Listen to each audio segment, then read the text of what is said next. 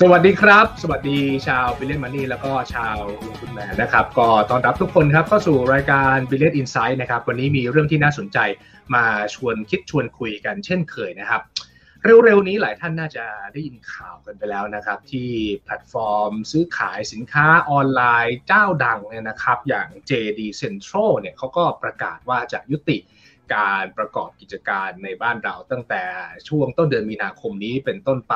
ซึ่งมันก็เป็นสัญญาณที่บ่งชี้อะไรหลาย ๆ อย่างนะครับ มีคนพูดถึงในหลากหลายแง่มุม คือในแง่มุมของผู้บริโภคเนี่ยผมก็เข้าไปอ่านโพสต์อ่านคอมเมนต์อ่านอะไรต่าง ๆ เนี่ยนะครับ ส่วนใหญ่เขาก็จะมาบอกว่า พูดถึงในเชิงเสียดาย ก็บอกว่าเออ JD Central เนี่ยเออเป็นแอปที่โอเคนะ คือเขาซื้อสินค้าโดยเฉพาะอย่างยิ่งเครื่องใช้ไฟฟ้าได้ ในราคาที่ค่อนข้างดี แล้วก็บริการก็โอเคด้วย แต่ปรากฏว่าในเชิงธุรกิจเนี่ยเขาไปไม่รอดนะครับ แล้วก็แพ้ให้กับ 2 เจ้าใหญ่ ซึ่งยังเป็นผู้เหลือรอดอยู่ในปัจจุบันก็คือสีส้มกับสีฟ้าทุกท่านก็คงเคยจะเป็นลูกค้าเนี่ยนะครับซึ่งที่ผ่านมาครับธุรกิจแพลตฟอร์มอีคอมเมิร์ซบ้านเราเนี่ยเรียกว่าใช้กลยุทธ์แบบ สู้ตายกันไปข้างหนึ่งเลยนะครับ เราจะเห็นว่าแต่ละบริษัทเนี่ยขาดทุนรายปีกันค่อนข้างมากทีเดียว ถึงแม้ว่าสีฟ้าเนี่ยงบในช่วงสักไม่กี่ปีที่ผ่านมาเหมือนจะพลิกกลับมาเป็นกำไรได้แล้ว แต่สีส้มเนี่ยขาดทุนหนัก เช่นเดียวกันกับ JD Central เนี่ยนะครับ5 ปีที่เขาทำธุรกิจในบ้านเราเห็นว่าขาดทุนรวมกันไป 5,000 กว่าล้านบาท และสุดท้ายก็ไม่ไหวนะครับ ก็คือประกาศ ปิดตัวลงไปดูวันนี้เราจะมาวิเคราะห์เรื่องนี้กันว่ามันบ่งชี้ภาพของการแข่งขันในธุรกิจนี้ที่มากน้อยแค่ไหน แล้วก็ใครที่เป็นนักลงทุนในตลาดหุ้นเนี่ยควรจะได้ไอเดียหรือว่าควรจะมองภาพอะไรมันเป็นบทเรียนมันเป็นข้อแนะนำข้อคิดอะไรให้กับเรื่องของการลงทุนเราได้บ้าง เดี๋ยวนี้เราจะมาพูดคุยกันนะครับ วันนี้ผมเชิญพี่มี่นะครับเซียนมี่คุณทิวาชินธนาพงศ์นะครับนักทุนหุ้นคุณค่านะครับ มาร่วมวิเคราะห์กันกับผมนะครับ พี่มี่สวัสดีครับ สวัสดีครับคุณบอยสวัสดีท่านผู้ชมนะครับ ครับสบายดีนะครับ ช่วงนี้ผลประกอบการสบายดีครับ ตามเดิมนะครับครับผมอะเดี๋ยววันนี้เราลองมาคุยกัน ผมเชื่อว่าหลายคนเนี่ยพอเห็น JD ประกาศปิดตัวไป ซึ่งจริง ๆ JD ที่มาจอยกับ Central เนี่ยเขาก็เป็นอีคอมเมิร์ซเบอร์ต้น ๆ ของเมืองจีนเหมือนกัน เงินทุนก็น่าจะพอจะหนาอยู่เหมือนกันเนี่ยนะครับ แต่มาทำธุรกิจบ้านเรา 5 ปี ประกาศปิดตัวเลย ตั้งแต่พี่มีเห็นข่าวนี้สิ่งแรกที่คิดคืออะไรฮะ สิ่งแรกที่คิดคืออะไรก็คิดว่าโอ้โหมันก็แข่งขันกันดุจริงๆเราเห็นการแข่งขันที่ดุเดือดมามานานพอสมควรแล้วนะครับ อย่างเท่าที่ก่อนหน้านี้ไม่นานผมก็เพิ่งได้ข่าวว่าไปรษณีย์ไทยนี่ขาดทุนเป็นปีแรกในรอบสิบปีอะไรอย่างเงี้ยในเรื่องการส่งขนส่งโลจิสติก ผมคิดว่าปีนี้มันคงเป็นปีที่โหดหินแหละ แล้วตลอดปีเราก็เห็นเนาะเห็นข่าวที่อ่าคุณเดี๋ยวผมเท้าความไปเร็วๆ คือ Lazada เราก็รู้อยู่แล้วว่า back มันคืออาลีบาบาใช่ไหมครับ ส่วนจริง ๆ แล้ว Shopee เนี่ย กับตัว JD.com ที่เมืองจีนที่มาลงทุนที่เมืองไทยด้วยเนี่ย back ข้างหลังก็เป็น Tencent เราเริ่มเห็นแล้วว่าไอ้ภาวะตลาดหุ้นที่มันเทลงมารุนแรงเนี่ย เห็นการลดการถือครองหุ้นของ Tencent ในทั้ง s h อ p e e ใน C g a r i n a แล้วก็ใน JD.com ลงไปเรื่อยๆ เข้าใจว่าถ้าผมจำไม่ผิด Tencent เคยถือ JD.com เยอะสุดนี่ 20 กว่าเปอร์เซ็นต์อะไรเงี้ย ถือเยอะกว่าเจ้าของอีกอะไรเงี้ยนะครับ แต่ตอนนี้คือขายจนผมไปดูไอ้เขาเรียกว่า ท็อป10 shareholder นี่เกือบจะไม่มีแล้ว หรืออาจจะเหลือน้อยมากๆอะไรเงี้ย พวกนี้มันก็เป็นสัญญาณบอกเราหลายอย่างว่า สภาพคล่องในตลาด รวมถึงราคาหุ้นที่เคยพุ่งกันรุนแรงเนี่ย พอตลาดมันพังตลาดมันแตก ดอกเบี้ยมันแพงต้นทุนทางการเงินมันสูงเนี่ยไอ้โมเดลธุรกิจที่ยังเบิร์นมันนี่แล้วจะไปขอทุนจากผู้ประกอบการที่เป็นรายใหญ่ที่แบ็กอัพหนุนหลังเพื่อจะซื้ออนาคตเนี่ย มันเริ่มหมดไปครับ คุณบอยนี่ยหรอไหมครับ มันก็เลยหมดเวลาของ JD.com ไปด้วย เพราะเราก็เห็นแล้วว่า JD.com สู้อย่างเต็มที่มาเกือบเกือบหกปีแล้วล่ะห้าปีกว่าๆกับหกปีเนี่ยโอ้โหขาดทุนไปเข้าใจว่าเกือบหกพันล้านนะครับ ขาดก็ไม่มากอะไรเงี้ย แล้วก็ด้วยด้วยด้วยตัวเลขการชี้วัดในหลาย ๆ มิติเนี่ย ก็คงชี้ชัดแล้วแหละ ว่าแพ้มันมีสองวิธีวัดนะครับ อาจจะช้อปปี้เราเห็นว่าขาดทุนปีละสองพันกว่าล้านเหมือนกันใช่ไหมครับคุณบอย แต่ถ้าเกิดเราดูรายละเอียดลงไปลึก ๆ เนี่ยมันมี iPrice Thailand เคยเก็บตัวเลขหนึ่งน่าสนใจก็คือในช่วงไตรมาสหนึ่งปีหกห้าเนี่ย Shopee เนี่ยมีคนกดเข้าแอปเข้าไปดูเนี่ยในไตรมาสหนึ่งคือเก้าสิบวันเนี่ยครับหกห้าสิบหกจุดเก้าล้านครั้ง อ่าลาลาซาด้าเนี่ยสามสิบหกจุดแปดล้านครั้ง ถ้าให้คุณบอยลองเดาเล่นๆว่า JD.com เนี่ยใน period เดียวกันหนึ่งไตรมาสเนี่ยน่าจะมีคนกดเข้าแอปเข้าไปสักกี่ครั้ง คือเบอร์เบอร์เบอร์ต้นต้น Shopee คือห้าสิบหกจุดเก้านะครับอ่าเบอร์สองนี่สามสิบหกจุดแปดล้านครั้ง JD ก็ถ้าเกิดจะเป็นเบอร์สามมันก็ควรจะเป็นเบอร์สามที่ สิบหรือยี่สิบล้านครั้งมั้งคำตอบออกมาคือนั้นสองสองสองล้านกับแปดหมื่นครั้งครับ โอ้คือมันทิ้งห่าง มันแพ้แล้วอะเออมากเกินไป ใช่ ใช่ มันก็เลยผมถ้าผมเป็นผู้บริหารแล้วผมเห็นตัวเลขพวกเนี้ย ทั้งยอดขายทั้งกำไรทั้งตัวเลข engage ที่จะดึงลูกค้าอยู่บนแพลตฟอร์มเราเนี่ย มันเริ่มเห็นชัดว่าเราเริ่มสู้เขาไม่ได้ มันเริ่มเห็นแล้วว่าช้อปปีก็อาจจะเป็นผู้นำในด้านการเขาเรียกเก็บลูกค้าไว้ที่เขาได้ ส่วน Lazada เนี่ยโอเค มันตามมาแต่ตามมาไม่ได้ไกล แต่ต้องอย่าลืมว่าสองปีหลังมาเนี่ย Lazada น่าจะเป็นเจ้าแรกที่เริ่มกำไรแล้วอาจจะปีอ่าหกสามสักสองร้อยกว่าล้านหกสี่สักสี่ร้อยกว่าล้านอะไรประมาณนี้นะครับ แต่เริ่มเห็นทิศทางว่าเขาเริ่มไปได้เขายืนอยู่ได้ด้วยตัวเขาเองแหละ พูดง่ายๆว่าเอ่อความเข้มแข็งความแข็งแรงเนี่ย มันเริ่มมาถึงจุดที่ผมว่า JD.com คงเริ่ม เริ่มต้องเขาเรียกว่าเจอ common possibility ที่จีนด้วยต้องถอยทับละ พอสองประเทศเนี่ยเข้าใจว่าที่ปิดรอบนี้ไม่ได้ปิดแค่ที่ไทยนะครับเขาปิดไทยกับอินโดนีเซียเป็นหลักเนี่ยสองประเทศนี้ผมอ่านตามข่าวนะ ไม่รู้จริงเท็จนะเขาบอกขาดทุนไปห้าหมื่นล้านบาทอะโดยประมาณนะของไทยก็สักห้าหกพันของอินโดก็สี่หมื่นกว่าอะไรเงี้ยเขาคงถอยทับแหละ แล้วไปรวมกำลังแล้วสู้ในจีน เพราะตอนนี้เนี่ยโอ้โหอีคอมเมิร์ซในจีนเขาดุเดือดไม่แพ้กันเลยครับ คืออ่าเขาเรียก social commerce อย่าง TikTok อย่าง Kuaishou อย่าง Douyin เนี่ย เข้ามาแย่ง market share อีคอมเมิร์ซในจีนแบบถล่มทลายมาก แบบมาจากไม่มีเลยนะ ก่อนหน้านี้ตลาดอีคอมเมิร์ซจีนปีหนึ่งประมาณสักสิบสามล้านล้านหยวนเนี่ย เมื่อก่อนนี้คือไม่มี short video คือศูนย์เลยนะ ตอนนี้เขาสองคนมี market share กันล้านกว่ากว่าหนึ่งจุด something ล้านล้านหยวนนะคือแปดเก้าเปอร์เซ็นต์อะมาจากใครก็ไม่รู้อะไรเงี้ยเขาก็เริ่มเห็นความท้าทายว่า โอ้โหเฮ้ยปล่อยไว้อย่างนี้ไม่ดีเว้ยมันต้องมันต้องหาทางแล้วผมเข้าใจว่าด้วยเหตุ ทั้งหมดทั้งปวงแหละ แล้วก็อาจจะคุยกับพาร์ทเนอร์อย่างเซ็นทรัลเพราะว่าแรก ๆ เหมือนจะถือกันคนละครึ่ง แล้วเซ็นทรัลก็ลดลงไปเรื่อยๆ เหลือสี่สิบต้นๆ ใช่ไหมครับ เข้าใจว่าก่อนจะออกมีการ negotiate กันว่าใครจะเอานะครับเอ่อถ้า JD จะเอาเซ็นทรัลจะถอยให้ หรือว่าเซ็นทรัลจะเอา JD จะถอยให้ คุยไปคุยมาก็คงคิดว่าเออมันอยู่ใน positioning ที่ไม่ได้เปรียบแล้วแหละ อาจจะถอยทัพดีกว่านะ JD ก็กลับไปที่จีน เซ็นทรัลจริงๆ เขาก็มีแอปเซ็นทรัลออนไลน์ซึ่งผมจริงๆ ผมก็เป็นลูกค้าของทุกแพลตฟอร์มนะครับเซ็นทรัลออนไลน์ก็อาจจะเป็นอะไรที่เซ็นทรัลรู้สึกตอบโจทย์เขามากกว่า เพราะเขาขายของบนห้าง ขายของมีแบรนด์เนาะแล้วก็ขายแบบของเดิมนี่แหละ เพิ่มความสะดวกเป็น omni-channel แต่ไม่ได้ต้องการมาเผาเงินแข่งกับ Lazada กับ Shopee ก็คือไปอีกโมเดลหนึ่งอะไรอย่างเงี้ยครับผมคิดว่าเหตุการณ์ทั้งหมดเนี่ยก็น่าจะคล้ายๆแบบนี้แหละราวๆเนี้ยครับผม อืมอืมมันก็เป็นเหตุผลหลาย ๆ อย่างประกอบกันไปคือ หลักๆ คือโครงสร้างโดยตัวพื้นฐานของ JD Central เองมันไปไม่รอดจากจากจากเรื่องของการแข่งขันที่สู้อีก 2 เจ้าไม่ได้ แล้วก็เป็น strategic move ด้วยก็คือบริษัทแม่ตั้งใจที่จะดึงสภาพกำลังกลับมาช่วยที่เมืองจีนเพื่อที่จะเอาตลาดหลักเขาก่อนมันก็เลยเป็นผลออกมาในเชิงลักษณะแบบนี้ อย่างนี้เราสรุปได้ไหมครับว่าเมืองไทยตอนนี้ตลาดอีคอมเมิร์ซที่เป็นแบบแพลตฟอร์มเนี่ย มันเห็นผู้ชนะแล้วก็คือ 2 เจ้านี่แหละ หรือว่า2เจ้านี่เขายังจะตีกันให้ให้เหลือรอดเพียงเจ้าเดียวพี่พี่พี่มีมองยังไงบ้าง ถ้าสำหรับผมเนี่ยผมคิดว่าการแข่งขันคงเบาลงแล้ว เพราะอีคอมเมิร์ซบ้านเราจริง ๆ ก็เหมือนเหมือนจีนเลยนะครับ จีนก็เคยแข่งกันรุนแรงมาก ตรงเลเวลที่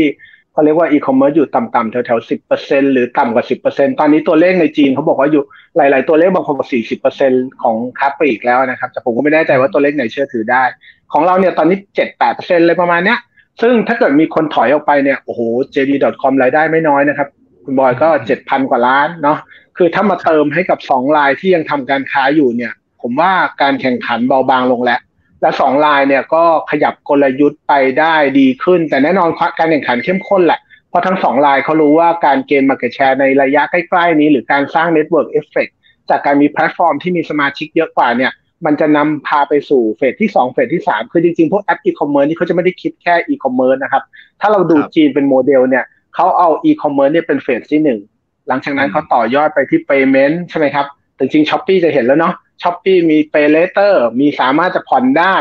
มีระบบอ่า ShopeePay อะไรอย่างเงี้ยที่ไปจ่ายเงินได้ อนาคตก็จะมีเรื่องอื่น ๆ เสริมเข้ามาเรื่อยๆ เสริมเข้ามาเรื่อยๆ ไม่ว่าจะเป็น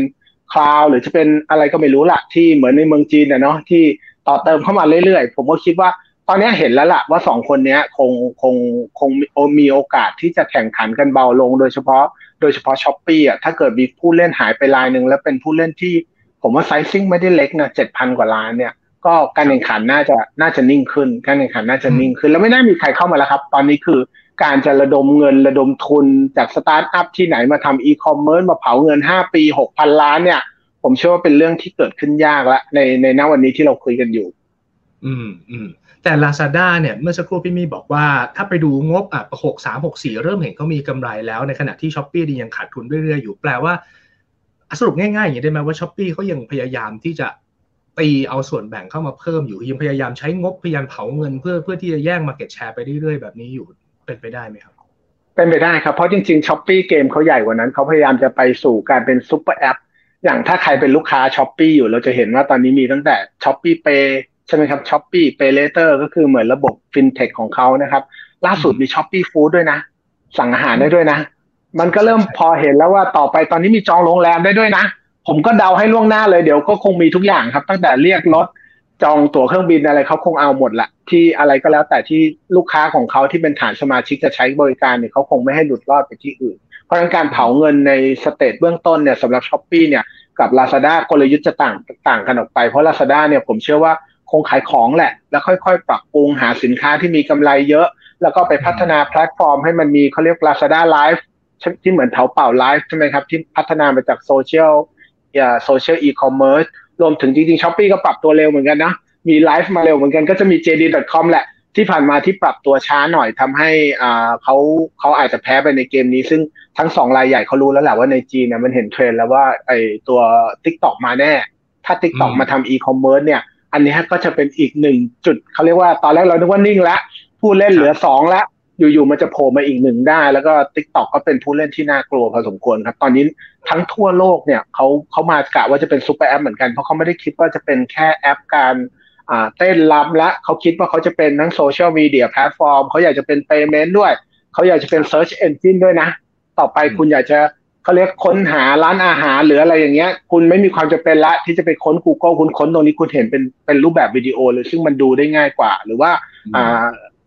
เมื่อก่อน Google มันจะมีอย่างสมมุติว่าไฟไหม้แถวบ้านเราอะไรเงี้ยหรือไฟไหม้สักที่หนึ่งแล้วเราอยากเห็นเหตุการณ์เนาะเวลาเราไปเซิร์ช Google เนี่ยต้องผ่านไป 24 ชั่วโมงเนาะ อัลกอริทึมมันถึงจะ pick pick ขึ้นมาให้แล้วก็ search เจอ เราเลยต้องไปเล่นทวิตเตอร์บ้าง ซึ่งทวิตเตอร์เนี่ยก็จะเป็นแพลตฟอร์มที่เขาเรียกว่าเป็นภาพนิ่ง แต่ถ้าเป็น TikTok เนี่ยโอ้โหกดเข้าไปบอกอ่าไฟไหม้บางปะกง มันขึ้นมาเป็นวิดีโอเต็มไปหมดเลย เราก็เห็นภาพเหตุการณ์ได้ค่อนข้างอัปเดตเนี่ยเราจะเห็นว่าเขากะมาแน่นอนอะเขามาจะเป็น super app จะมาชิงตลาดทั้งอีคอมเมิร์ซชิงตลาดทั้งทุกสิ่งทุกอย่างที่ที่ทั้งสองราย มันเหมือนว่ามันเปลี่ยน landscape พอดี แล้วก็เป็นแพลตฟอร์มของ Gen Y Gen Z จริง ๆ ครับครับอะเดี๋ยวผมจะให้พี่มี่ลองเล่าก็แล้วกันว่าว่าภาพของการทำมาค้าขายในในจีนเป็นยังไงบ้างแต่ แต่มีอีกมุมหนึ่งที่ผมว่าคนไทยก็เริ่มรู้สึกคิดเหมือนกันนะว่าไอ้สองแอปอะ Shopee Lazada เนี่ยสุดท้ายใครชนะเนี่ย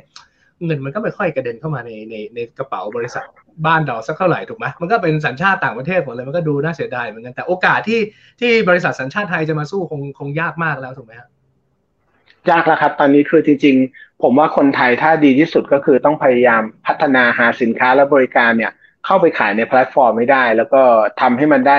เขาเรียกว่ายอดขายที่ดีประมาณหนึ่งแล้วก็ส่งต่อยอดขายของเราไปขายในแพลตฟอร์มเขาที่ประเทศอื่นๆนะครับ เพราะว่าพวกนี้เขามีเป็น pool อยู่ที่ประเทศอื่นๆ คืออย่าเพิ่งไปมองว่าเขาเป็นคู่แข่งอะไรอย่างเงี้ยนะครับ เพราะว่าตอนนี้จะบอกว่ายังไงดีล่ะแม้แต่ในอเมซอนแม้แต่ใน Flipkart ในอินเดีย หรือว่าในแพลตฟอร์มอีคอมเมิร์ซทั่วโลกอะผมว่าเกินครึ่งหนึ่งก็เป็นสินค้าจีนทั้งนั้นนะคุณบอยหมายถึงว่า จะต่อให้ซื้อที่อเมริกาหรือซื้อที่ไหนอะมันคงหลีกเลี่ยงเรื่องนี้ไม่ได้ เขาทำได้เก่งเขาทำผลิตได้ดีจริง ๆ ก็เป็นเรื่องหนึ่งที่เราคงได้รับผลกระทบทุกหย่อมหญ้านะครับ รวมไปถึงพี่ๆน้องๆที่เคยค้าขายอยู่ต่างจังหวัดเมื่อก่อนนี่แทบจะไม่ต้องไม่มีคู่แข่งที่แข็งแกร่งอะเราก็แข่งกับคนในหมู่บ้านตำบลอะ ทุกวันนี้เราแข่งกับคนจีนที่มาจากตรงไหนที่ไม่เห็นหน้าร้านไม่รู้จักกันอะ แต่เขามาแย่งชิงยอดขายจากเราไปได้อะไรเงี้ยนะครับ ตอนนี้คือ คงจะได้ประโยชน์อะไรไม่มาก ถ้าเราไม่ได้หาสินค้าและบริการขึ้นไปขายบนนั้น แต่ถ้าเกิดสมมุติเราไปอบรมไปฟังเขาจริง ๆ เนี่ย มันมีวิธีอยู่เหมือนกันนะว่าเราหาสินค้าและบริการขึ้นไปขายเนี่ย สามารถจะกระจายเข้าไปในจีนได้ด้วยซ้ำไปนะทาง cross border e-commerce เครื่องสำอางหรืออะไรก็แล้วแต่แต่เพียงแต่ว่าต้องมีสินค้าที่โดดเด่นที่เขามองดูแล้วว่าเฮ้ยเตะตาแล้วเข้าไปได้ถึงจริง ๆ ครับผมอ่าโอเคก็คือ เราก็ต้องมองเป็นโอกาสแบบนั้น ก็คือเขามาได้ เราก็เราก็ไปบ้านเขาได้ด้วยเช่นกันโอ้พี่มี่นี่ความรู้กว้างมากเลยนะคือศึกษาในในในหลายหลายพื้นเพหลายแบ็กกราวจนจนเข้าใจนะครับ อันนี้ขอขอชื่นชมอะเมื่อสักครู่เราเกริ่นไว้อยากให้พี่มี่่เล่าให้เห็นภาพ landscape ของของการสู้รบทางด้านการค้าอีคอมเมิร์ซของเมืองจีนก่อนก่อนที่จะมาโยงมาถึงประเทศไทยหรืออะไรก็ตามแต่นะ ตอนนี้เมืองจีนมันดุเดือดมากน้อยแค่ไหนครับพี่มี ของเมืองจีนนี้จริง ๆ ผมว่าการแข่งขันนะที่ผ่านมามันเคยดุเดือดนะครับ ในช่วงต้นๆของการเริ่มต้นธุรกิจ แต่ต้องเล่าเท้าความไปเร็วๆก่อนว่าจีนเนี่ยเขาก้าวกระโดดผ่านหลาย ๆ เทรนที่มันไม่เคยเกิดขึ้นมาก่อน อย่างสมมุติบ้านเราเนี่ย ถ้าคุณบอยจำได้เราจะเคยอ่าผ่านจากเป็น destination trade ใช่ไหมครับ มาเดินห้างเหมือนอเมริกาเนาะจากเดินห้างกระโดดไปอีคอมเมิร์ซแต่จีนเนี่ยไอช่วงตรงตัวเดินห้างมันแทบจะไม่ค่อยมีห้างมันน้อยมากอยู่ๆมันกระโดดข้ามไปอีคอมเมิร์ซเลย หรือว่าไอโทรศัพท์ที่เราเคยใช้ใช้สายแล้วเปลี่ยนไปเป็น 4G 5G เนี่ยจีนเขาไม่ค่อยมีโทรศัพท์ใช้สายเขากระโดดข้ามไป 5G 4G เลยอะไรลักษณะนั้นนะครับ เพราะนั้นจีนเนี่ยมันผ่าน phase ที่เป็นอ่าเขาเรียกว่าสู้กับ modern trade เนี่ยสั้นมากตอนที่สู้กับ modern trade นี่คือเกือบไม่มี แต่ของบ้านเราเนี่ยมันยังมีผู้เล่นที่ยังเกาะเกี่ยวอยู่ใน modern trade ที่เป็นเจ้าใหญ่ที่มี power ที่อาจจะไม่รู้ละอาจจะไม่อยากให้อีคอมเมิร์ซเกิดเร็วก็ดี อาจจะอาจจะอะไรก็แล้วแต่เนี่ยเขาก็จะมีมีความอยากอยากให้มันเกิดช้านะครับ แต่ในจีนเนี่ยผ่าน stage นั้นมาแล้วมันก็ขึ้นมาด้วยความเร็วว่าโอ้โหผมจำได้ว่าสี่ห้าปีก่อนจีนก็มีตัวเลขอีคอมเมิร์ซขึ้นมา 20-30%อย่างรวดเร็วของของไอตัวค้าปลีกจีนนะครับ และประเทศจีนเนี่ย character คนจีนจะต่างจากคนไทยคือเขาอาจจะไม่ได้ชอบออกมาเดินเล่นตามห้างมากนะบางทีอากาศมันก็หนาวเนาะ อากาศมันก็เย็นนะออกจากบ้านก็ต้องจำเป็นจริงๆ มันไม่ได้รู้สึกว่าอยากจะไปเดินเล่นที่ไหน ห้างคือไปก็จะไปซื้อของอะไรเงี้ย แต่ของบ้านเราเนี่ยอาจจะเป็นแบบมันร้อนเนาะบางทีไปเดินห้างก็คิดแค่ว่าเออพักผ่อนอะไรเงี้ยไป window shopping ก็ได้ ไม่ซื้อก็ได้ เดินเดินก็มีความสุขแล้วอะไรเงี้ยนะครับ จีนก็นิ่งๆ แบบนั้นแล้วก็โตมาเรื่อยๆอาลีบาบาจะเห็นว่าโอ้โห market share นี่คือเขาโตเกินกว่าตัวเลขค้าปลีกจีนมาโดยตลอดนะครับ จะเห็นสองสามสี่ห้าไตรมาสหลังๆเนี่ย เริ่มได้รับผลกระทบ เพราะมันมีผู้ท้าชิงใหม่ๆ อย่างพวก short video มา ซึ่งผมคิดว่า short video เนี่ยมันเป็น game changer มันเป็น game changer จริงๆ เพราะว่าก่อนหน้านี้เนี่ยเราอาจจะไม่ได้รู้ว่าวิธีการแบบนี้มันอาจจะนำมาสู่การเรียนรู้นำมาสู่ stream video นำมาสู่การถ่ายทอดสด หรือนำมาสู่อีคอมเมิร์ซในแบบ short video ได้ เพราะเราโตมาจากยุค 2G 3G ซึ่งอินเทอร์เน็ตมันยังไม่เร็วเนาะก็เป็นภาพนิ่งแล้วเราก็ชินกับการ search Google หรือหาของแบบแพลตฟอร์มเดิมๆอะสมัยก่อนเออแล้วก็รีวิวเอาแบบนั้นอ่าอะไรประมาณนี้ซึ่งพออินเทอร์เน็ตมันค่อยๆ ปรับจาก 3G ไป 4G ไป 5G เนี่ยมันเป็นความเร็วที่สามารถจะกระโดดก้าวผ่านอะไรที่เป็นภาพนิ่งไปเป็นวิดีโอได้แล้ว แต่เราเนี่ยยังชินกับแบบเดิม คุณบอยเนี่ยเราเคยทำแบบนั้นมาสิบปีแล้วไงเราก็ทำแบบเดิม แต่เด็กรุ่นใหม่บอกว่าเฮ้ยทำไมต้องทำแบบนั้นด้วย ในเมื่อแบบใหม่มันดีกว่า แบบใหม่มันใช่กว่า นี่ไง คุณอยากเรียนรู้วิธีทำโจ๊กคุณเข้าไปใน TikTok เลย เข้าไปใน short video เลย แล้วแล้วนอกจากไอ้วิดีโอแบบเดิมที่เราเคยดูแบบ YouTube อะไรอย่างเงี้ย ถ้าคุณบอยไปดูนะ ค่าเฉลี่ยพวกเราจะดูคลิปวิดีโอเฉลี่ยเกือบ40 นาทีมั้งโดยประมาณที่ผมเคยอ่าน research ของมหาลัยแคลิฟอร์เนียหรือที่ไหนสักที่นะครับ แต่ short video แบบ TikTok เนี่ยเขาดูกันหนึ่งนาทีสองนาทีอย่างนี้เลยนะ แล้วเขาเล่น speed แบบเร็วมากนะเพื่อจะสรุปเนื้อหาเออถ่ายผ่านแบบรวดเร็วมาก แล้วก็เขาก็เข้าใจแล้วว่า อันนี้มันคือเกิดอะไรขึ้นอะไรเงี้ยนะครับ เนี่ยสิ่งเนี้ยพอมันมาปุ๊บอะมันรอจำนวนเวลาที่คนใช้กับไออินเทอร์เน็ตเนี่ยเร็วขึ้นมากนะครับ short video ผมเข้าใจว่าแพลตฟอร์มทั้ง TikTok ทั้ง Kuaishou กับ Douyin เนี่ยในจีนมันใช้กันอยู่เกือบๆวันละสองชั่วโมงนะซึ่งมาแรงมาก มาแรงมาก แล้วเราก็คิดไม่ถึงนะว่า ต่อไปเราดูอะไรคนที่เต้นเต้นผู้หญิงเต้นเต้นเราดูแล้วมีความสุขเนี่ยอ่าในเมืองจีนเนี่ยเราดูเสร็จสมมติเราอยากได้เสื้อตัวนั้น หรือเราอยากได้รองเท้าที่เขาใส่เนี่ยเรากดซื้อได้เลยนะ เรากดซื้อในในในไอวิดีโอนั้นน่ะแล้วก็จ่ายตังค์เต็มไปแล้วเขามาส่งให้ที่บ้านได้เลย แล้วไอการซื้อแบบเนี้ย ทรงพลังมีประสิทธิภาพมาก เพราะว่าการซื้อแบบเดิมเนี่ยโอ้โห เรา search เข้าไปในอีคอมเมิร์ซแบบเดิม เราอยากได้อะไรดี อยากได้รองเท้าคู่หนึ่งมันส่งมาห้าห้าร้อยกว่าอัน เราดูจนงงไม่รู้อันไหนดีอันไหนไม่ดีใช่ไหมครับ แต่เวลาที่เราดูจาก TikTok แล้วเราเกิดความรู้สึกอยากซื้อเนี่ย ส่วนมากมันจะนำพามาโดย emotional นะงงงอะ ไม่รู้จะไปหาซื้อไหน แต่ดูตรงนี้แล้วมันอยากได้เว้ย เอาก็เอา พันหนึ่งก็พันหนึ่งไม่รู้พันหนึ่งมันถูกหรือไม่ถูกแต่ว่าฉันอยากได้แล้วมันเลยทำให้แพลตฟอร์มตรงนี้โตขึ้นมาเร็วมากๆ เหมือนที่บอกข้างต้นว่าอีคอมเมิร์ซจีน 13 ล้านล้านหยวนเนี่ยตอนนี้เป็น short video เกิน 1 ล้านล้านหยวนไปแล้วมาแรงแซงทางโค้งแล้วมาเร็วมากนะครับ ซึ่งทุกๆคนในจีนตอนนี้โอ้โหเขาเรียกว่าตื่นตัวนะฮะขยับตัวอ้อผมเล่าข้ามไปนิดนึงก็คือก่อนหน้าจะ short video เนี่ยมีอีกแพลตฟอร์มหนึ่งโตขึ้นมาเหมือนกันชื่อ Pinduoduo นะครับ Pinduoduo เนี่ยก็ใช้แพลตฟอร์มคล้ายๆ กับเป็น group buyingสมมติว่าคุณอ่าคุณบอยอยากซื้อโทรศัพท์เสี่ยวมี่เครื่องเนี้ย ถ้าซื้อปลีกอาจจะเครื่องละหมื่นสี่เขาบอกถ้าซื้อสิบเครื่องเนี่ยเหลือหมื่นสองคุณบอยอาจจะเป็นลงติ๊กไว้ก่อนว่าเฮ้ยผมอยากได้นะ แล้วคุณบอกก็อยากให้มันมีคนมาซื้อครบสิบเครื่องเร็วๆใช่ไหมครับ เราอาจจะช่วยเอาลิงก์เขาไปแชร์ให้เพื่อนเราว่าเอ้ยมีใครอยากจะได้ไหมมาช่วยกันซื้อหน่อย คือถ้ามันครบสิบเครื่องปุ๊บ จากหมื่นสี่เราก็จะได้ราคาหมื่นสองนึกออกไหมครับไอโมเดลนี้ในจีนเขามาแย่ง market share ไปเหมือนกัน ก่อนหน้าที่จะเป็น short video นี่ Pinduoduo ก็โตขึ้นมาเยอะ แต่อ่าทั้งสองสองรายอย่างอาลีบาบานะครับอ่า JD.com ในจีนนี่ก็ปรับตัว เขาก็ทำ group buying คือแข่งขันกันดุเดือดมากในจีนตอนนี้ แล้วก็มีช่วงพักรบ ช่วงที่ผ่านมาพักรบก็คือเจอไอ้ช่วงของไอ้ zero COVID นะครับทำให้การซื้อการขายการผลิตในจีนมัน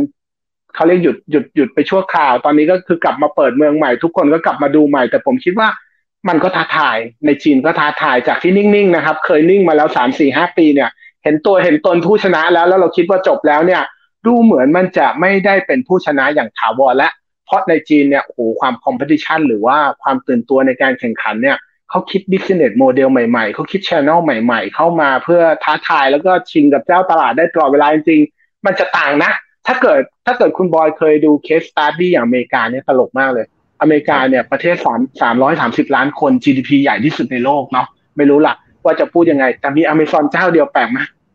อืมอืมเออมันน่าแปลกนะ มันจริงทำไมไม่มีใครสักคนหนึ่งที่ระหว่างทางที่อเมซอนมันโตขึ้นไปเรื่อยทำไมไม่มีใครสักคนคิดว่าเฮ้ยฉันอยากจะไปแข่งกับอเมซอนอันเนี้ยคือ character ที่สำคัญของเขาเรียกว่านิสัยใจคอของคนในแต่ละประเทศอะ เมืองไทยเนี่ยจริง ๆ ถ้าไม่มีจีนหรือไม่อยู่ใกล้จีนเนี่ยผมว่า character เราคล้ายอเมริกานะใครชนะแล้วเราก็ปล่อยเขาผูกขาดโตไปเรื่อยๆ แต่คนจีนเนี่ยเขาจะสู้กันแบบการ์ดิเอเตอร์ คือคุณชนะฉันก็จะสู้ ฉันก็จะกระโดดเข้ามาอีก ฉันจะหาวิธีใหม่หา business model ใหม่หาทางใหม่หาวิธีซื้อใหม่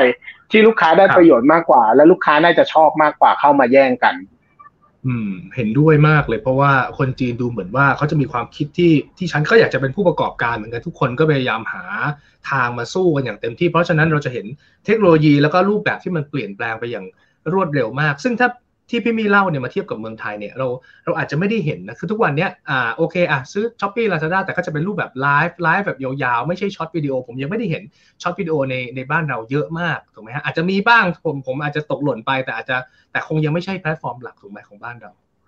ใช่ใช่ของบ้านเราของบ้านเราจริง ๆ วันนี้มันจะเป็นแพลตฟอร์มการต่อสู้กันระหว่างอีคอมเมิร์ซกับตัว modern trade อย่างห้างสรรพสินค้าเนาะ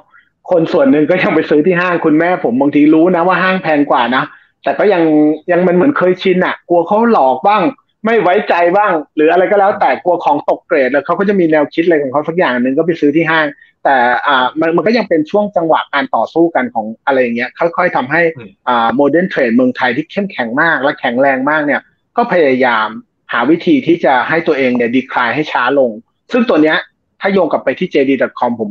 ผมมองว่ามันก็มี point นะ การที่ Central เนี่ย ซึ่งเป็น modern trade ไม่ได้อยากให้อีคอมเมิร์ซโตเร็วมาเป็นเจ้าของอีคอมเมิร์ซเนี่ย มันจะมีแนวคิดที่ย้อนแย้งกันอยู่เวลาการจะบริหารจัดการเนาะเหมือนเราอยู่หมวกหนึ่งแต่เราต้องเออมันยากมากที่เราจะบอกว่าโตให้มันเร็วเพื่อที่ modern trade เราจะมีปัญหาอะไรแบบเนี้ย มันก็เลยทำให้ policy หรืออะไรออกมาเนี่ย มันจะขัดขัดแย้งแย้งกันนิดนึงในความคิดผมนะครับ ครับ อย่างจีนเมื่อสักครู่นี้ทางพี่มีบอกว่าออนไลน์เนี่ยมันประมาณ 40%ของยอดค้าปลีกแล้ว ส่วนบ้านเรามันประมาณ 7-8%ทั้งสองประเทศพี่พี่มีมองอยังไงบ้างจีนจะโตไปจาก 40 ได้อีกเยอะไหมแล้วส่วนบ้านเราเองจาก 7-8%มันมันจะโตไปได้อีกไกลมากน้อยแค่ไหนเอามุมมองของพี่พี่ที่พี่มีมองก็ได้ครับถ้าถ้าส่วนตัวผมเนี่ยผมคิดว่าจีนก็ยังโตต่อนะครับ จริง ๆ แล้วเนี่ยช่องทางอีคอมเมิร์ซในจีนเนี่ยมันพัฒนาขึ้นไปเร็วขึ้นเร็วขึ้นเร็วขึ้นเรื่อยๆ เพราะว่าสมัยก่อนเนี่ย ผมเคยตั้งแต่ยุคที่สั่งซื้อสินค้าในจีนเนี่ยเคยเคยคุยกับพี่ๆนะฮะก็ซื้อออนไลน์จาก 14 วันเนี่ย จนไปถึงว่าอ่า next day delivery ซื้อวันนี้พรุ่งนี้ได้ จนวันนี้นะครับ เป็นเขาเรียกว่า on demand ละซื้อวันนี้ตอนเย็นได้เลย หรือเดี๋ยวได้เลย คือสมมุติว่าถ้าเราจะเร่งด่วนเรากดไปปุ๊บเนี่ยอ่าชั่วโมงสองชั่วโมงมาส่งเลย เพราะนั้นเนี่ยพอมันพอมันปิดข้อความไม่สะดวกต่างๆ ถ้าเกิดไม่ถูกใจคืนเงินได้หรืออะไรก็แล้วแต่เนี่ย ผมมองไม่เห็นเลยว่า ทำไมมันถึงจะควรอยู่แค่40%เพราะมันได้เปรียบกับการค้าปลีกแบบเดิมคือมันถูกกว่าแน่ๆ ดีกว่าแน่ๆ ทุกอย่างต้นทุนต่ำกว่าการค้าแบบเดิมหมดถูกไหมครับ เจ้าของร้านไม่ต้องเปิดแอร์ไม่ต้องจ้างลูกน้องเยอะแยะ สมมุติว่าผมจะขายของให้ได้100ล้านชิ้น สมัยก่อนผมจะต้องมีพนักงาน6,000คน ตอนนี้ผมจะพนักงานเหลือ60คนอะ จัดเรียงแล้วใส่กล่องก็จบแล้วอะไรอย่างเงี้ยมันสามารถจะลดต้นทุนได้คนละสเกลคนละสิ่งคนละอย่าง แล้วผมว่าการ adoption ของจีนที่ การเรียนรู้การใช้เทคโนโลยีของจีนมันเดินทางมาอยู่ในจุดที่อากงอาม่า เราจะเห็นคน8 9 0เขาก็สแกน QR code จ่ายเงิน payment ได้แบบเขาไม่งงอะเขาเขาใช้เป็นอะผมก็รู้สึกว่าเออไอเรื่องเนี้ย เรื่องเนี้ยสำหรับเมืองจีนเนี่ยคงโตไปเรื่อยๆ ถ้าถามให้เดาเล่นๆว่าถึงตัวเลขไหนเนี่ย ผมว่ามากกว่าหกสิบเปอร์เซ็นต์แน่ๆแต่มันก็ยังมี room ให้ค่อยๆ เจริญเติบโตไปนะครับ ส่วนกลับมาที่เมืองไทยเมืองไทยเนี่ยโอ้โหจริง ๆ ก็โตแปดเปอร์เซ็นต์นี่เราพูดว่าเจ็ดแปดเปอร์เซ็นต์นี่โตช้านะ สมัยก่อนสองสามเปอร์เซ็นต์กว่าจะขยับกว่าจะขยับอีคอมเมิร์ซบ้านเรานี่ช้ามาก แต่ต่อจากวันนี้เป็นต้นไปเนี่ย ผมเชื่อว่า phase นี้จะโตเร็วขึ้นคำถามคือเฮ้ยเอาสมมติฐานอะไรมา มาบอกว่ามันจะเร็วขึ้นก็คือเมืองไทยเนี่ยคนไทยเนี่ยต้องยอมรับนิดนึงว่า เราเป็นคนที่อาจจะไม่ได้มีความไวของเทคโนโลยี adoption เร็วนัก คนไทยก็คือโอเคแหละ ค่อยๆเป็น ค่อย ๆ ไป เราต๊ะต่อนยอนนิดนึง แต่ถ้าเราเข้าไปแล้วเราก็ไม่แพ้ใครในโลกอะไรเงี้ยนะครับ ตอนเนี้ย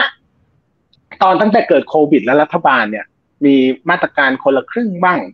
นู่นนี่นั่นมั่งแล้วบังคับให้คนที่แก่ๆต้องมาหัดฝึก แล้วก็ใช้โทรศัพท์ใช้อินเทอร์เน็ตใช้การ payment เนี่ยโอ้โหมันเปลี่ยนจนผมว่าเป็นการเปลี่ยนครั้งใหญ่จริง ๆ ที่ทำให้ทุกคนเนี่ยใช้ดิจิตอลเป็นครั้งแรกอะ่ะพอมันใช้ดิจิตอลเป็นครั้งแรกก้าวแรกไปแล้วเนี่ย มีโทรศัพท์มือถือแล้วต่ออินเทอร์เน็ตแล้วคนละครึ่งซื้อจองเราเที่ยวด้วยกันอะไรเป็นแล้วเนี่ย ถัดถัดไปเนี่ยการจะสั่งซื้อออนไลน์โดยการโหลดแอปสักแอปหนึ่งมาใส่ไว้ในเครื่องโทรศัพท์เนี่ยผมว่ามันเกิดขึ้นไม่ยากแล้วแหละ เพราะนั้น adoption rate จากนี้ไปเนี่ยมันน่าจะไวขึ้นในความคิดผมนะครับ และของมันถูกกว่าดีกว่าเนาะมันก็ไม่น่าจะมีอะไรที่เป็นอุปสรรคในการเติบโตของ e-commerce ในบ้านเราก็เชื่อว่านะครับ ผมเคยฟังรีเสิร์ชว่า 2030 มั้งมันจะมีสัก 20%ของยอดค้าปลีกเนี่ยผมคิดว่าตัวเลขนั้นเป็นไปได้ครับไม่ได้ไม่ได้ไกลเกินกว่าจะเอื้อมสำหรับเมืองไทยในเมื่อมันจุดกระแสติดแล้ว เหมือนว่ามันเหมือนเหมือนเหมือนถ้าเป็นถ้าเป็นอะไรมันก็คือมันจุดนับหนึ่งไปแล้วเนาะผมว่าเขาคงค่อยๆโตขึ้นไปเรื่อยๆครับ ผม อืม แต่มันจะไปแบบระดับ 40%ได้ไหมคือผมก็พยายามนึกสาเหตุหลาย ๆ อย่างนะ อย่างเมืองไทยเนี่ยผมว่า location ก็เป็นก็เป็นเหตุผลหนึ่ง ผมเชื่อว่าคนไทยเนี่ยถ้าบ้านไม่ได้อยู่ในบนเขาจริง ๆ เนี่ย ไม่น่าเกินครึ่งชั่วโมงถึงหนึ่งชั่วโมงทุกคนจะเดินทางจากบ้านไปที่ห้างได้ อะจีนอาจจะทำไม่ได้เพราะว่าบางคนบ้านไกลมาก แบบนี้มันจะเป็นอุปสรรคขัดขวางไหมว่าโอ้ตัวเลข 40%อาจจะไม่ได้เห็นหรอก จริงๆ แล้วเรื่อง location เนี่ยสำหรับผมเนี่ยผมว่าก็ก็เป็นประเด็นหนึ่งที่น่าคิดนะครับ แต่อาจจะเป็นเรื่องของพฤติกรรมผู้บริโภคกับความเข้มแข็งของ modern trade บ้านเรามากกว่า เหมือนอย่างอ่าพฤติกรรมผู้บริโภคคือจริง ๆ ก็เราก็ไม่มีอะไรทำเราก็ไปเดินห้างแหละ เหมือนเวลาเราเจอเพื่อนคนฝรั่งเขาบอก hobby อยู่คืออะไรสมมุตินะครับ คนฝรั่ง hobby เขาคือตกปลาเต้นลำอะไรก็ไม่รู้อะสำหรับคนไทยผมว่า 90% hobby คือเดินห้างถูกไหมครับ ถ้าถามว่าเวลาว่างคุณทำอะไร ผมเดินห้าง ผมไม่รู้ทำอะไรผมก็เดินห้าง เพราะนั้นการเดินห้างสำหรับเราเป็นไลฟ์สไตล์มันเป็นไลฟ์สไตล์ที่เกาะเกี่ยวและแกะออกมายาก ผมว่าเรื่องนี้จะเป็นเรื่องที่ทำให้การ adoption มันเกิดขึ้นได้ช้า เรื่องที่สองคือ ผมก็ไปมาหลายประเทศนะคุณบอยผมว่าห้างเมืองไทยเนี่ย คนทำห้างที่เก่งๆในเมืองไทยเนี่ย สามารถจะผูกขาดและเตะผู้เล่นต่างชาติออกไปได้เนี่ย ไม่ใช่ดวงนะเขาเก่งจริงเขามีศาสตร์ในการทำให้เดินแล้วเราได้ experience ที่มันดีอะเดินแล้วมันสนุก เดินแล้วมันเพลินอะ ถ้าเคยไปเดินห้างเมืองจีนหรือเดินห้างที่อเมริกามันเป็นกล่องๆเนาะเดินไปแล้วก็ยังไงไม่รู้ มันก็ไม่ไม่รู้สึกว่าจะอยากเดิน ยกเว้นหลายอยากจะรีบหยิบรีบซื้อของแล้วก็กลับบ้าน แต่ห้างเมืองไทยมันเดินแล้วแบบโอ้โหเขาจัดวิวจัดมุมเห็นผลไม้เห็นอะไรคือ มันทำเก่งจริง ๆ แล้วก็ทำให้เป็น one stop shopping ตอนนี้ห้างไม่ใช่ห้างแล้วเนาะสมัยก่อนเราบอกห้างคือมาเพื่อซื้อของอย่างของเมืองนอกก็จะไปซื้อของอะไรของเราเป็นโรงเรียนกวดวิชาด้วย ร้านทำผมก็อยู่ในนั้นทำฟันก็อยู่ในนั้น ทำหน้าฉีดโบท็อกฟิลเลอร์คือทุกอย่างอะแหละ คุณไปที่ห้างคุณสามารถจะจบจบได้ในที่เดียว เพราะนั้นผมว่าเรื่องนี้จะเป็นเรื่องที่ทำให้โอกาสที่มันจะเป็นสี่สิบเปอร์เซ็นหรือห้าสิบเปอร์เซ็นเนี่ย ไม่ค่อยง่าย เราจะเห็นว่าห้างสรรพสินค้าบ้านเรายังขยายสาขาเยอะนะยังขยายแบบปีละสี่ห้าสี่ห้าแห่งแล้วขยายออกไปต่างจังหวัดเนี่ยก็ก็ผมคิดว่ามีโอกาสมีโอกาสแต่อาจจะไม่ได้เร็วครับ แต่ยี่สิบเปอร์เซ็นแรกเนี่ยอาจจะเร็วหน่อยครับผมครับ คือถ้าโยงกลับมาในเรื่องของการลงทุนบ้างเนี่ยนะครับ คือถ้ามันมีการ adoption ไป e-commerce มากขึ้นเรื่อยๆเนี่ย มันอาจจะเป็นผลเสียต่อเรื่องการลงทุนในในในตลาดหุ้นไทยก็เป็นไปได้ เพราะว่าเราไม่สามารถไปลงทุนในพวก e-commerce แพลตฟอร์มได้ถูกไหมมันเป็นบริษัทต่างประเทศ คือแต่ในตลาดหุ้นไทยเนี่ย มันก็มีพวกห้างค้าปลีก มันมีพวกอะไรพวกนี้แบบว่าบริษัท modern trade อะไรต่างๆเนี่ย มันยังพอลงทุนได้ แบบนี้เนี่ยถ้าเราเสียส่วนแบ่งการตลาดให้ e-commerce ไปเรื่อยๆเนี่ยมันจะเป็นผลลบกับการลงทุนในหุ้นกลุ่มนี้ไหมพี่มีถ้าสำหรับหุ้นกลุ่มค้าปลีกเราต้องวิเคราะห์ดูดีๆครับ มันก็มีกลุ่มที่แน่นอนแหละเสียผลประโยชน์แน่ๆนะครับ แต่จริงๆ ถ้าเรามองลึกลงไปเนี่ยมันมีผู้ประกอบการหลายคนเนี่ยที่ได้เปรียบขึ้น ผมไม่พูดเป็นตัวนะครับมันจะดูน่าเกลียดอย่างสมมติว่า เป็นผู้ประกอบการที่ขายขายยกทรงก็ได้อะผมพูดอย่างนี้ก็ได้ขายยกทรง สมัยก่อนเนี่ยเขาต้องไปฝากขาย consignment ในห้างเนี่ยเขาโดนชาร์จแบบยี่สิบห้าสามสิบเปอร์เซ็นเนี่ยซึ่งสูงมากแล้วกันอะไรเงี้ย แต่มันมีแพลตฟอร์มแบบอ่าออนไลน์แล้วเขาสามารถจะเข้าถึงลูกค้ากลุ่มที่ไกลออกไป อาจจะไม่ค่อยได้มาห้างบ่อยด้วยห รืออาจจะมาห้างบ่อยเขาก็ไปทำลูกเล่นทำลดโปรโมชั่นให้ลูกค้า อาจจะซื้อสองแถมหนึ่งซื้อสามแถมหนึ่งหรืออะไรก็แล้วแต่หรือไปลดราคาในช่วง double day ใช่ไหมครับสองเดือนสองสามเดือนสามสี่เดือนสี่เราก็จะเห็นว่ายอดขายพวกนี้เขาก็สามารถจะเติบโตขึ้นได้ แล้วเขาได้ประโยชน์จากการที่เสียส่วนแบ่งอีคอมเมิร์ซก็จะทำให้กำไรเขาดีขึ้นเยอะ เข้าถึงลูกค้าใหม่ไม่ว่านะ ยังทำให้ต้นทุนโดยรวมเนี่ยลดลงได้มากขึ้นเรื่อยๆ ด้วย ก็ต้องดูเป็นตัวตัวไปว่า โอเค มันมีคนเสียมันก็ต้องมีคนได้ไอเราเป็นนักลงทุนเนี่ย งไม่ได้มองแค่ภาพใหญ่ว่าใครได้ใครเสีย แต่เราต้องลงไปเจาะในรายละเอียดว่าใครล่ะที่ได้ แล้วถ้าได้เขาได้ขนาดไหน หรือแม้แต่คนที่ขายเครื่องอ่าเครื่องอ่าอย่างทำแหวนเพชรทำอะไรที่ไปขายบนอีคอมเมิร์ซเนี่ยตอนนี้เยอะแยะไปหมดนะครับ มันก็ลดต้นทุนอะไรเยอะแยะไปหมดที่ต้องแบ่ง GP บ้าง หรือค่าเช่าร้านค่าพนักงงานเนี่ย มันก็เปลี่ยนรูปแบบไปเลย แล้วก็ตลาดมันกำลังเติบโตได้ดีด้วยครับผมครับ ถ้าอันนี้มันเป็นเทรนที่เกิดขึ้นทั้งในเมืองจีนทั้งในไทย และอาจจะรวมถึงหลาย ๆ ประเทศทั่วโลกด้วยสมมติในฐานะที่พี่มี่เป็นนักลงทุนเนี่ยหุ้นลักษณะแบบไหนผู้บริหารแบบไหนที่เขาพยายามปรับตัวยังไงถึงจะเกาะกระแสนี้แล้วก็ใช้ประโยชน์จากกระแสนี้ให้มันเกิดประโยชน์กับธุรกิจตรงเองได้ ลองให้คำแนะนำเป็นเรื่องของการศึกษาหน่อย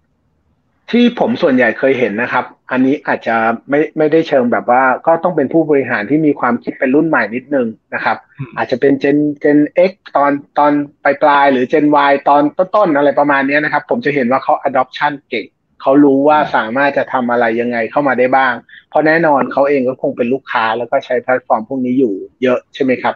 อ่าเราจะเห็นว่าเริ่มมีผู้ประกอบการหลาย ๆ ปีก่อนตอนช่วงโควิด มีผู้ประกอบการหลาย ๆ คนเนี่ย ค่อนข้างไวแล้วก็ปรับตัวมาเอาคอนโดมาขายบนบนแพลตฟอร์ม Lazada s h o p e e ก็มีนะอ่าก็มีเออมันคือคือมันมันจะมีเอาเอาคอนโดมาขายหรือเอาส่วนลดไปจองมาขาย หรือบางคนอาจจะเอาคอนโดมาขายใน TikTok มาทำเป็นไลฟ์ขายของอะไรอย่างเงี้ยพวกนี้ก็ต้องอยู่ที่ว่าเขาเข้าใจมากน้อยแค่ไหน แต่ข้อดีของนักลงทุนคือเราตอบไม่ได้หรอกว่าเป็นยังไง แต่เราสามารถจะติดตามได้ว่าเขารู้จักการใช้ในเครื่องมือหรือใช้ tool ใหม่ ๆ เนี่ย ได้ดีแค่ไหน เพราะต้องยอมรับว่าตอนนี้ การจะเข้าถึงกลุ่ม Gen Y กับ Gen Z ซึ่งตอนนี้มันตลกมากคือ Gen Y กลายเป็นผู้บริโภคหลักของโลกไปแล้วนะครับ รวมถึงในประเทศไทยเนี่ยเขาอาจจะไม่ได้ดูในสื่อแบบเดิมๆที่เราเคยดูอะสมมุติเราบอกว่าช่องอ่าช่องอะไรช่องเจ็ดมีคอนเทนต์อะไรแบบเนี้ย ทุกคนแทบจะไม่รู้ว่ามันคือคอนเทนต์อะไร เพราะว่าไม่มีใครดูนึกออกไหมครับ แต่เขาจะบอกว่าอ่าวันนี้เขาดูโซเชียลดูอะไรยังไงก็คือมันอยู่ในช่วงเปลี่ยนผ่านแล้วจะต้องปรับตัวให้ทัน ผมว่าอันนี้สำคัญที่สุดเลย องค์กรที่จะเข้าสู่อีคอมเมิร์ซได้ดีเนี่ยหนึ่งผู้บริหารต้องเข้าใจ ผู้บริหารต้องเขาเรียกว่าปรับตัวได้ทันและเป็นคนรุ่นใหม่พอสมควรเนี่ย อันนี้จะได้เปรียบข้อที่หนึ่งข้อที่สองของการได้เปรียบเนี่ยการที่เราจะเอาสินค้าขึ้นไป launch หรือขายบนอีคอมเมิร์ซเนี่ยสิ่งสำคัญที่สุดเลย และจะได้เปรียบและเสียเปรียบกันเนี่ยมันอยู่ตรงของเดิมที่เรามีคือแบรนด์เดิมเราเนี่ยแข็งแรงแค่ไหน อย่างสมมุติว่าสมมุติว่าผมพูดเป็นธุรกิจขายเพชรก็ได้ อย่างสมมติว่าขายเพชรเนี่ยถ้าผมเป็นร้านขายเพชรที่ดังทุกคนรู้จักอยู่แล้วเพียงแต่ว่าเขาซื้อกับผมไม่ได้ เพราะว่าผมไม่ได้มีสาขาอยู่ในจังหวัดที่เขาอยู่ใช่ไหมครับ แต่ที่ผมขึ้นไปขายบนออนไลน์เนี่ยโอเค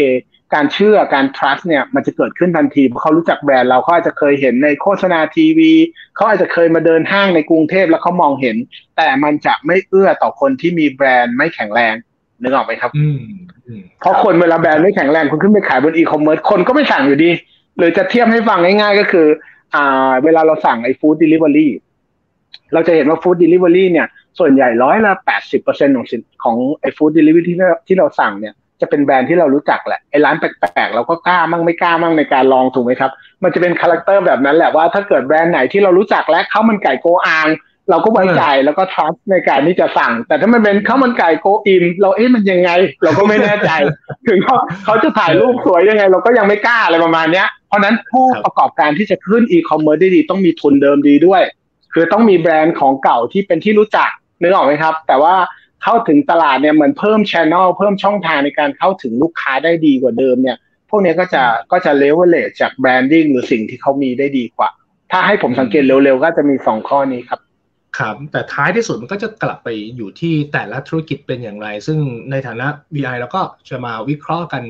แต่ละบริษัทเลยว่าเขามีความสามารถในการแข่งขันมากน้อยแค่ไหนเขาใช้ประโยชน์จากแพลตฟอร์ม ซึ่งจริงๆแล้วมันก็คือช่องทางในการขายช่องทางหนึ่งนั่นแหละมันไม่ได้มีอะไรพิเศษไปกว่าเดิม ใครดี ก็จะดีได้ต่อเนื่องทั้งเป็นแบบ traditional หรือว่า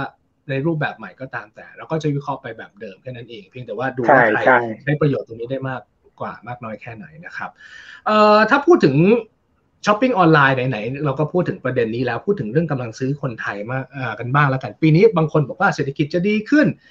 แล้วก็กำลังซื้ออาจจะกลับมาพี่มีเห็นด้วยมากน้อยแค่ไหนครับ ก็จริง ๆ ส่วนตัวผมเนี่ยผมมีทั้งมุมที่ผมคิดว่ามันน่าจะเป็นไปได้นะครับ แต่โดยรวมผมผมคิดว่าดีขึ้นก่อนเนาะแต่มันมีทั้งมุมที่ดีและมุมที่ไม่ดี เราไปมุมไม่ดีก่อนแล้วกันนะมุมไม่ดีก็คือ cost of living มันสูงขึ้นเยอะ เงินเฟ้อเนี่ย รอบที่ผ่านมาที่ขึ้นมาเนี่ยมันยังค้างเติงอยู่เยอะนะครับ เราจะเห็นว่าค่าไฟขึ้นมาสองสารอบแล้วเนาะหลายคนบอกเฮ้ยค่าไฟขึ้น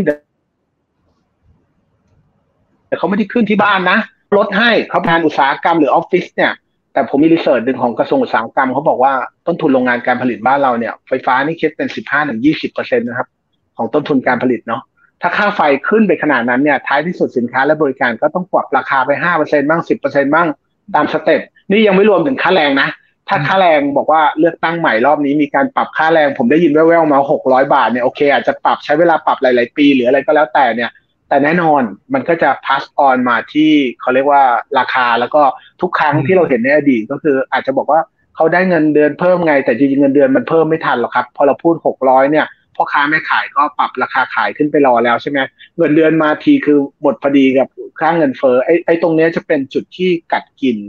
กำลังซื้อไปพอสมควรนะครับ แต่ด้านที่บวกที่ผมคิดว่ามันจะใหญ่กว่าด้านที่ลบเนี่ย มันก็เกิดจากการเปิดเมืองนี่แหละ เราก็เห็นแล้วว่าวันนี้สี่อาทิตย์แรกใช่ไหมครับ มีนักท่องเที่ยวเข้ามาไทยก็ล้านเก้าละคนจีนก็เริ่มเริ่มไหลเข้ามาละ ในสัปดาห์ที่ผ่านมาก็แปดเก้าหมื่นคน ก็เริ่มเห็นทิศทางที่ดีขึ้นดีขึ้นเรื่อยๆ ผมฟังจากลงทุนแมนนะครับ อันนี้ตัวเลขอาจจะมีคลิปวิดีโอหนึ่งที่เขาบอกว่าเศรษฐกิจนอกระบบในประเทศไทยเนี่ยสูงติดระดับโลกเลยนะ ประมาณ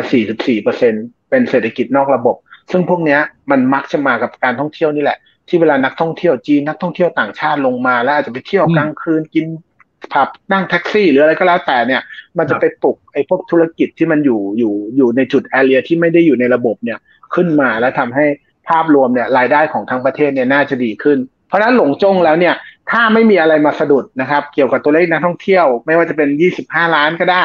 หรือผมฟังอ่า COLT ล่าสุดเหมือนจะปรับตัวเลขมาที่ 30 ล้านเนี่ย ถ้าเป็นจริง ถ้าเป็นจริงเนี่ย ผมเชื่อว่าโอ้โหไอตัว cost of living ที่ขึ้นมาเนี่ย อาจจะเป็นผลกระทบระยะสั้น แต่ไอตัวเปิดประเทศมาเราเห็นใช่ไหมครับพอปิดธันวาไปมีแต่คนบอกว่าเซอร์วิสชาร์จโรงแรมนั้นโรงแรมนี้เดือนธันวาทำออทำไฮนู่นนี่นั่น คนที่ให้ให้ให้บริการก็น่าจะได้เงินกันเยอะแหละ ผมว่าหลงจ้งแล้วเนี่ย เชื่อว่าเศรษฐกิจไทยกำลังซื้อปีนี้คงดีขึ้น คงดีขึ้นเรื่อยๆ โดยเฉพาะอ่าบ้านเราหลัก ๆ ก็เรื่องน้ำมันเนาะ ซึ่งก็เริ่มเห็นปรับตัวลงมาแล้วไม่ได้ไม่ได้น่ากลัวละตอนรัสเซียยูเครนทะเลาะกันใหม่ๆ วิ่งขึ้นไปร้อยสี่สิบก็มีคนบอกจะไปสองร้อยสองร้อยห้าสิบอะไรก็ว่าไปนะครับ ตอนนี้โอเคละนิ่งๆ อยู่แถวแปดสิบเหรียญเนี่ยเราก็คิดว่าเป็นภาวะที่เราเป็นประเทศนำเข้าน้ำมันอะถ้าเป็นอะไรประมาณอย่างเงี้ย ผมเชื่อว่าประเทศเราปีนี้ก็คงฟื้นตัวได้ดีครับผมครับอะก็หวังว่าจะเป็นอย่างนั้นนะครับ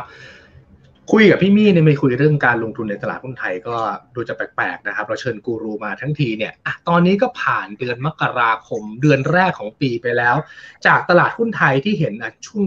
ตลาดช่วงเปิดปีใหม่มาคึกคักอยู่แป๊บหนึ่งแล้วหลังจากนั้นก็นิ่งๆไซด์เวย์ออกไปเรื่อยๆเนี่ยปีนี้เนี่ยพี่มี่มองภาพการลงทุนในตลาดหุ้นไทยเป็นยังไงบ้างแล้วโดยส่วนตัวเราเราวางแผนหรือว่ารอจังหวะหรือว่าทำอะไรอยู่ครับ ก็ส่วนตัวผมเนี่ยผมยังมองภาพเดิมนะครับ ผมคิดว่าปีนี้คงเป็นปีที่ลงทุนได้ แต่ไม่ได้ดีมากหรอก อาจจะปิดปีเทียบกับปลายปีที่แล้วก็บวกขึ้นมาสักสิบเปอร์เซ็นแหละ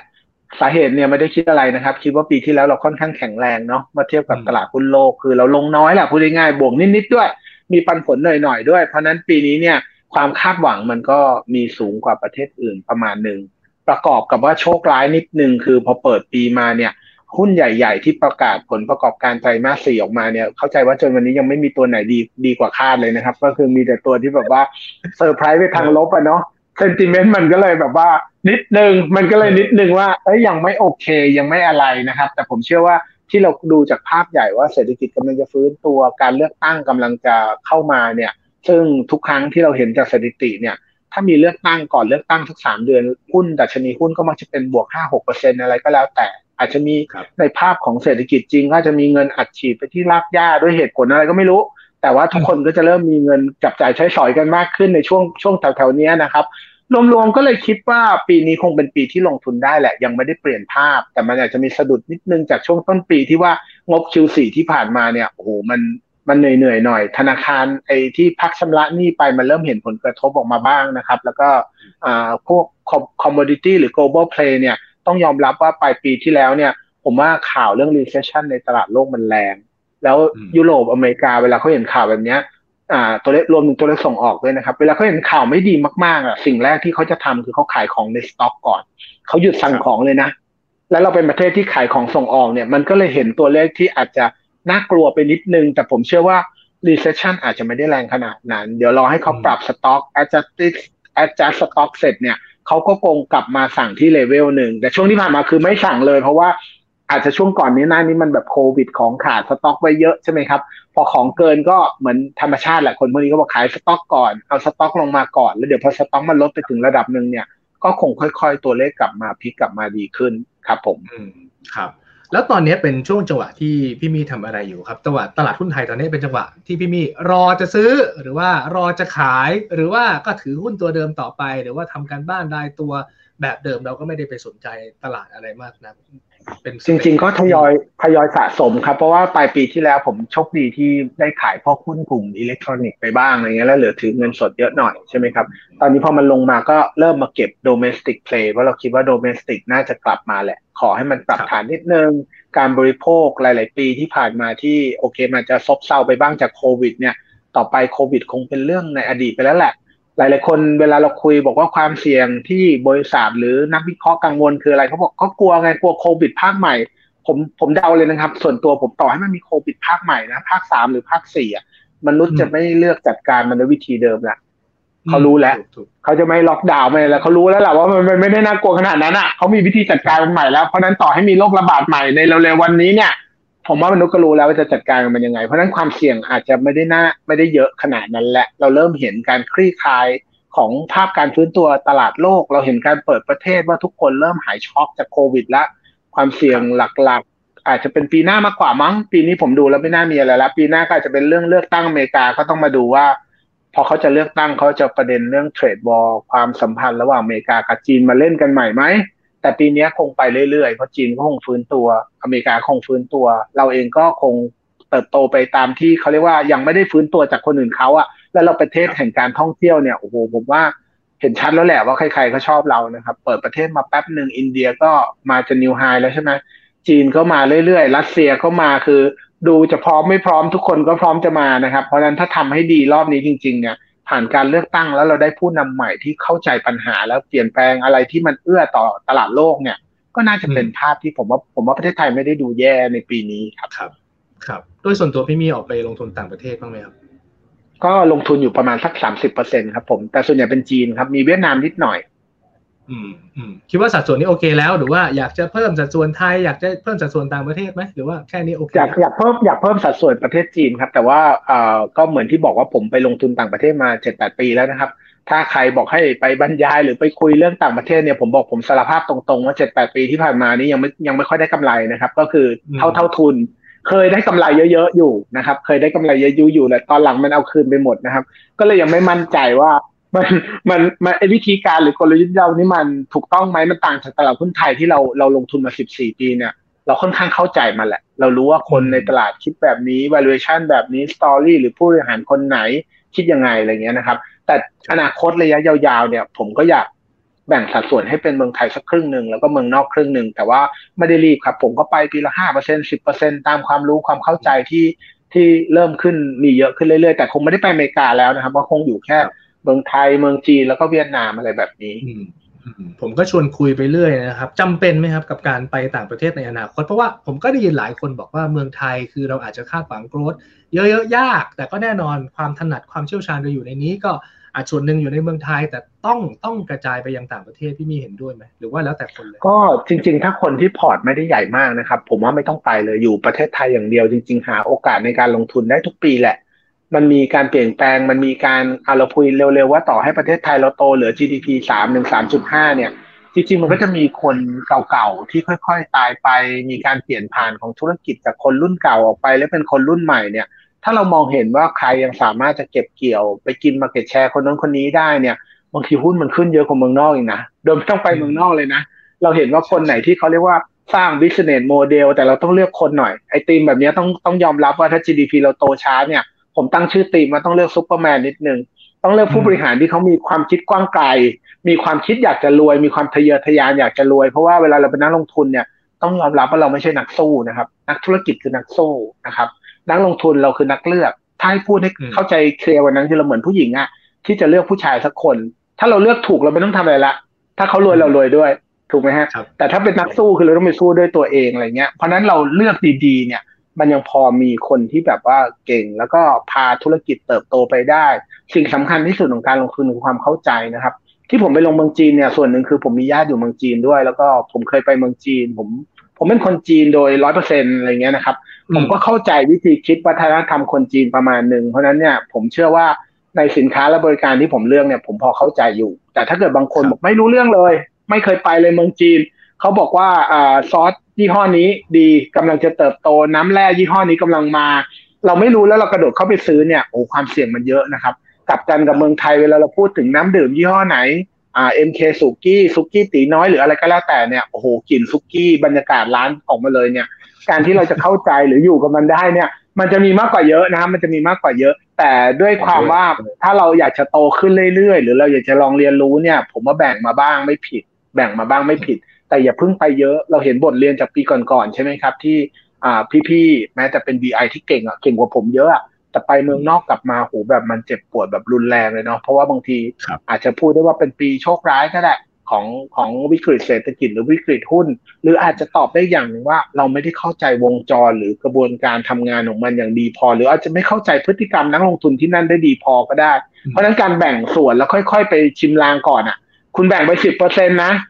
ถ้าสิบเปอร์เซ็นยังไม่กำไร ถ้าคุณไปร้อยเปอร์เซ็นมันก็ไม่กำไรหรอกถูกไหมฮะ คุณแบ่งไปสิบเปอร์เซ็นถ้ามันกำไรเนี่ยเดี๋ยวค่อยๆไปเดี๋ยวค่อยๆโต แล้วก็ไม่ต้องรีบครับ การลงทุนมันเป็นเรื่องการวิ่งมาราธอนอยู่แล้ว มันไม่ใช่วิ่งร้อยเมตรเนาะวิ่งร้อยเมตรห้ามพลาดนะครับ การลงทุนนี่คือวิ่งมาราธอนคือค่อยๆไปเอาให้ชัวร์ๆเก็บข้อเก็บเข่าไม่ต้องวิ่งเร็วนะครับ แต่วิ่งเรื่อยๆ อืม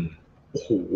วันนี้นี่ได้ประโยชน์เยอะเลยเราคุยกันมาตั้งแต่เรื่องของ JD Central ที่ที่ปิดกิจการไปคุยเรื่องของ e-commerce เรื่องของเมืองจีน การแข่งขันเป็นยังไงบ้าง แล้วก็วกเข้ากลับเข้ามาในเรื่องการลงทุน ผมเชื่อว่าวันนี้น่าจะเป็นประโยชน์กับใครหลายคนที่ติดตาม